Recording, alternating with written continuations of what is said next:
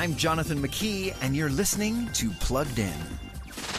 In the new animated Netflix show Pokemon Master Journeys, the series, the franchise's longtime hero Ash Ketchum is back, and he's got one goal in life to become the greatest Pokemon trainer in the world.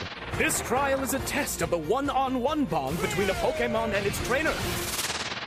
Joining Ash on his travels are his trusty sidekick Pikachu and the two siblings Goh and Chloe, the children of a prestigious Pokemon professor.